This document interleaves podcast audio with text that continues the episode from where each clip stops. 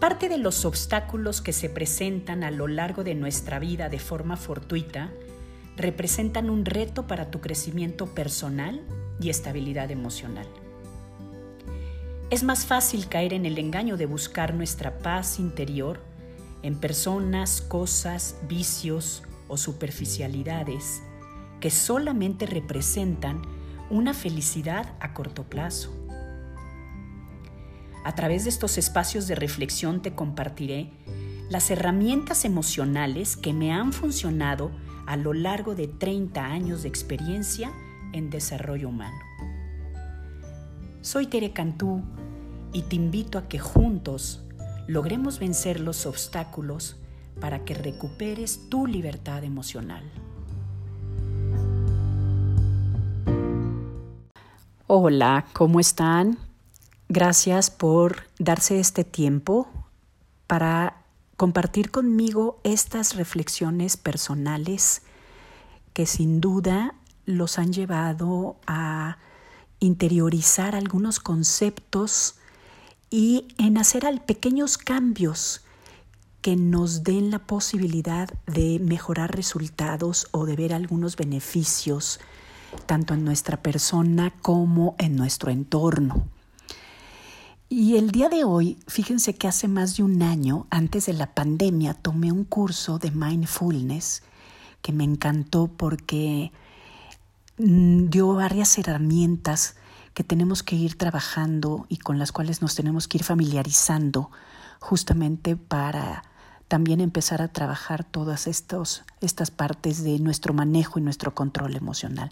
En el mindfulness es una herramienta probada científicamente por los neurocientíficos que nos ayudan a mejorar nuestra capacidad de concentración, nuestra toma de conciencia el vivir el aquí y el ahora y sobre todo nuestro manejo de la atención hacia lo que es importante y no hacia lo pasajero. Y eso nos va ayudando a tener más claridad conceptual para tomar mejores decisiones. Entonces, bueno, independientemente de una propuesta más para ir ayudándonos en, esta, en este trabajo personal, les quiero compartir un resumen que tomé en una de mis clases que se llama Las siete actitudes para mejorar nuestras relaciones. Lo primero que les, voy, les quiero comentar es que las actitudes forman parte de nuestra manera de ser delante de los acontecimientos de la vida y de las personas.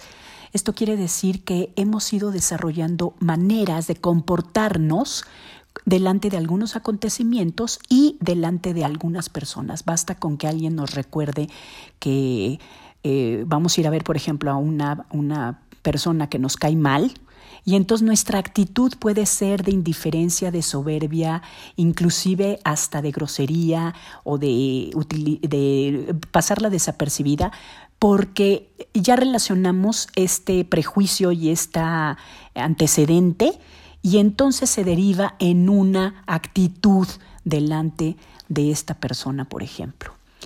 Y entonces para ir mejorando en estas actitudes es importante que tomemos conciencia de ellas y con las conductas respectivas para que podamos ir haciendo los cambios y que se puedan favorecer la convivencia. Este podcast creo que lo di muy al principio también de la pandemia y creo que ayudó muchísimo cuando nos caemos en la cuenta de que nuestro lenguaje, nuestros ojos, eh, a veces que pasamos para atrás o de que no me importa lo que estás diciendo y todo lo demás, son actitudes o son comportamientos de nuestra comunicación no verbal que se convierten en una actitud delante de las personas. Y eso hace que se mejore o se empeore la convivencia. Y entonces por eso haciendo pequeños cambios, tomando conciencia de estas actitudes, creo que nos viene muy bien también en este tiempo, pues para ir mejorando nuestras relaciones. Cuando las vamos interiorizando y practicamos estos cambios, entonces se pueden convertir en nuevas formas de ser. Fíjense qué padre esto, ¿no? Podemos ser mejores cada vez al darnos cuenta de nuestras actitudes. Entonces les voy a decir las siete que, que tomé de resumen en mi clase. Primero, no juzgar los juicios.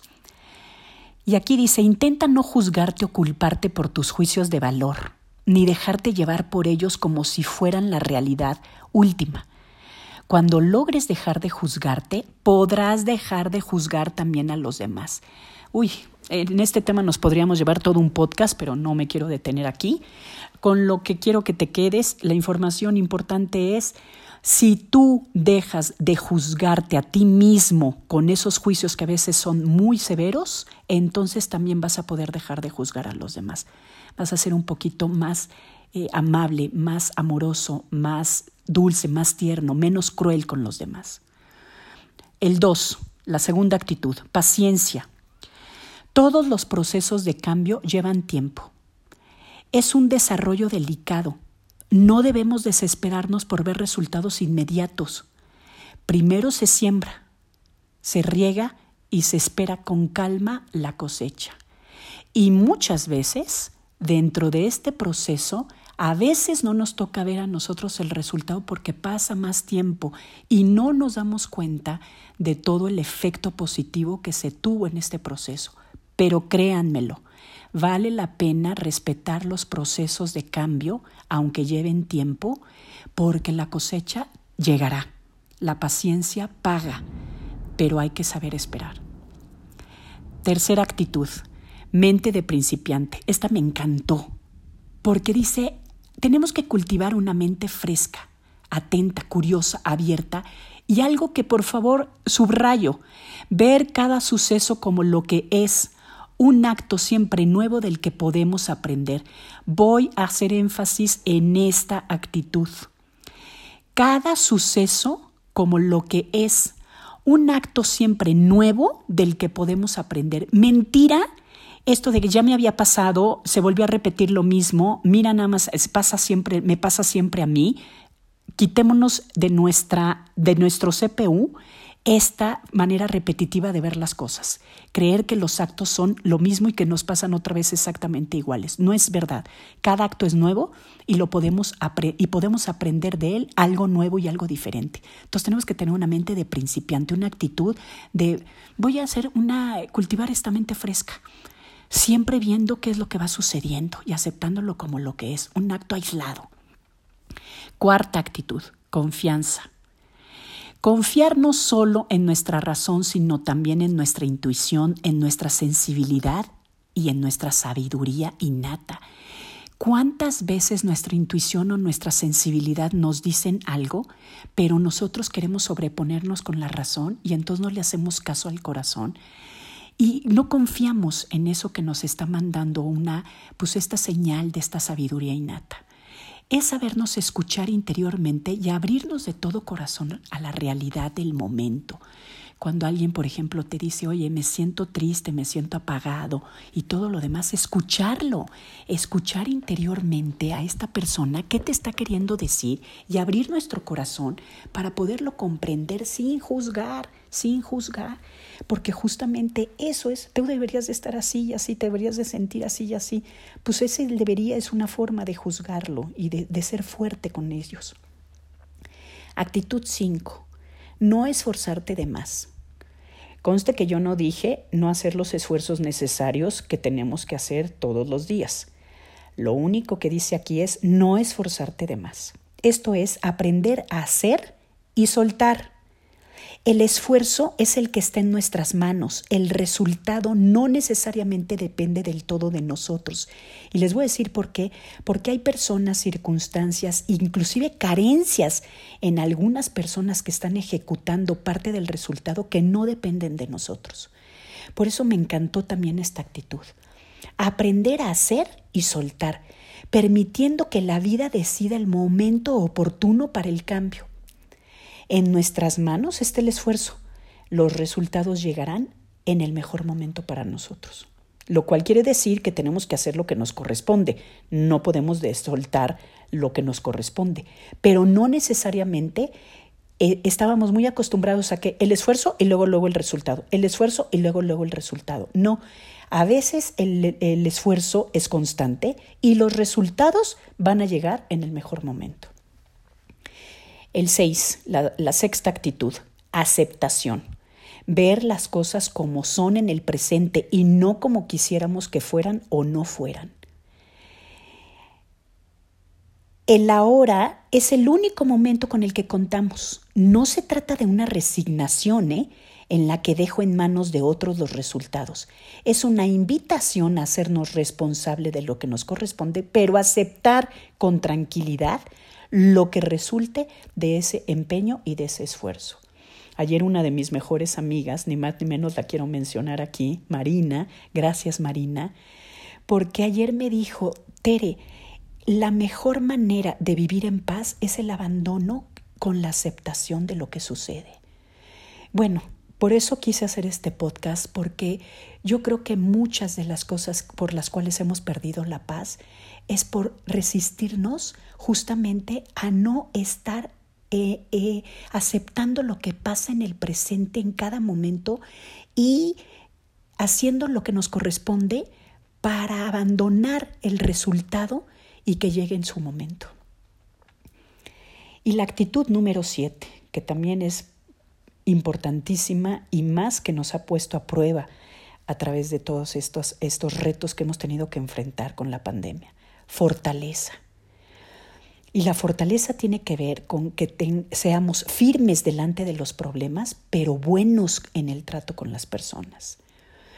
¿Esto qué quiere decir? Que vamos a enfrentar el problema con decisión, es decir, vamos a hacer lo que sea necesario para enfrentar el problema que se nos está presentando. Si yo me siento mal, me duele la cabeza, voy al doctor. Eso es enfrentar el problema, ¿de acuerdo? Enfrentar el problema con decisión. Pero voy a ser cuidadoso con las personas y con la solución de quienes lo estamos conviviendo. Esto quiere decir si tengo que hacer sala de espera, si a la mera hora me cambian la cita, si el doctor o la persona que me atendió no fue tan amable conmigo y todo lo demás, con ellos voy a ser bueno, bondadoso pero con el problema firme, firmeza delante de los problemas. Esto es la definición, ni más ni menos, de la virtud, de la fortaleza para enfrentar los retos.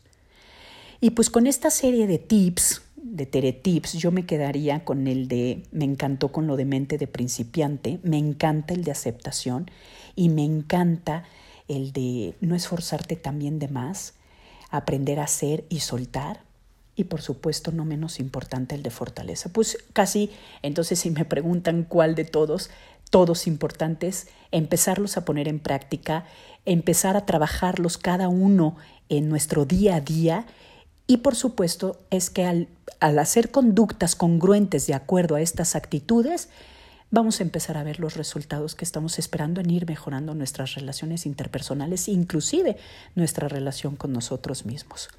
Y eso nos va a traer enormes satisfacciones. Gracias por estar otra vez aquí conmigo, acompañándome en este espacio de reflexión. Espero que te sirva esto como un instrumento, una herramienta para impulsarte a saber que tú todo esto lo tienes, tú también está dentro de ti, es, tú, está dentro de tu potencial y dentro de tus capacidades eh, practicarlo y lograrlo y poder ver también estos resultados favorables. Te recuerdo que en mi página de internet hay dos cursos que no dejo de recomendártelos. Tómalos, por favor, valen la pena, cerrando ciclos y trabajando en mis creencias. Próximamente voy a subir el de caracterología, que ha sido un cursazo que llevo más de siete años eh, trabajando en este tema y que sigue siendo para mí una fuente importantísima de autoconocimiento. Ya va a estar también arriba en, en mi página. Eh, no dejes de compartir estas reflexiones y este podcast si te ha servido a ti, que también sepas que haya alguien que le pueda servir que le pueda ayudar en estos momentos. En mis redes me encuentras como soy Tere Cantú. Y recuerda que me gusta ser este coach de vida, ayudándote en estos procesos por los que estoy segura que también estás pasando. Gracias, que tengas muy buena semana.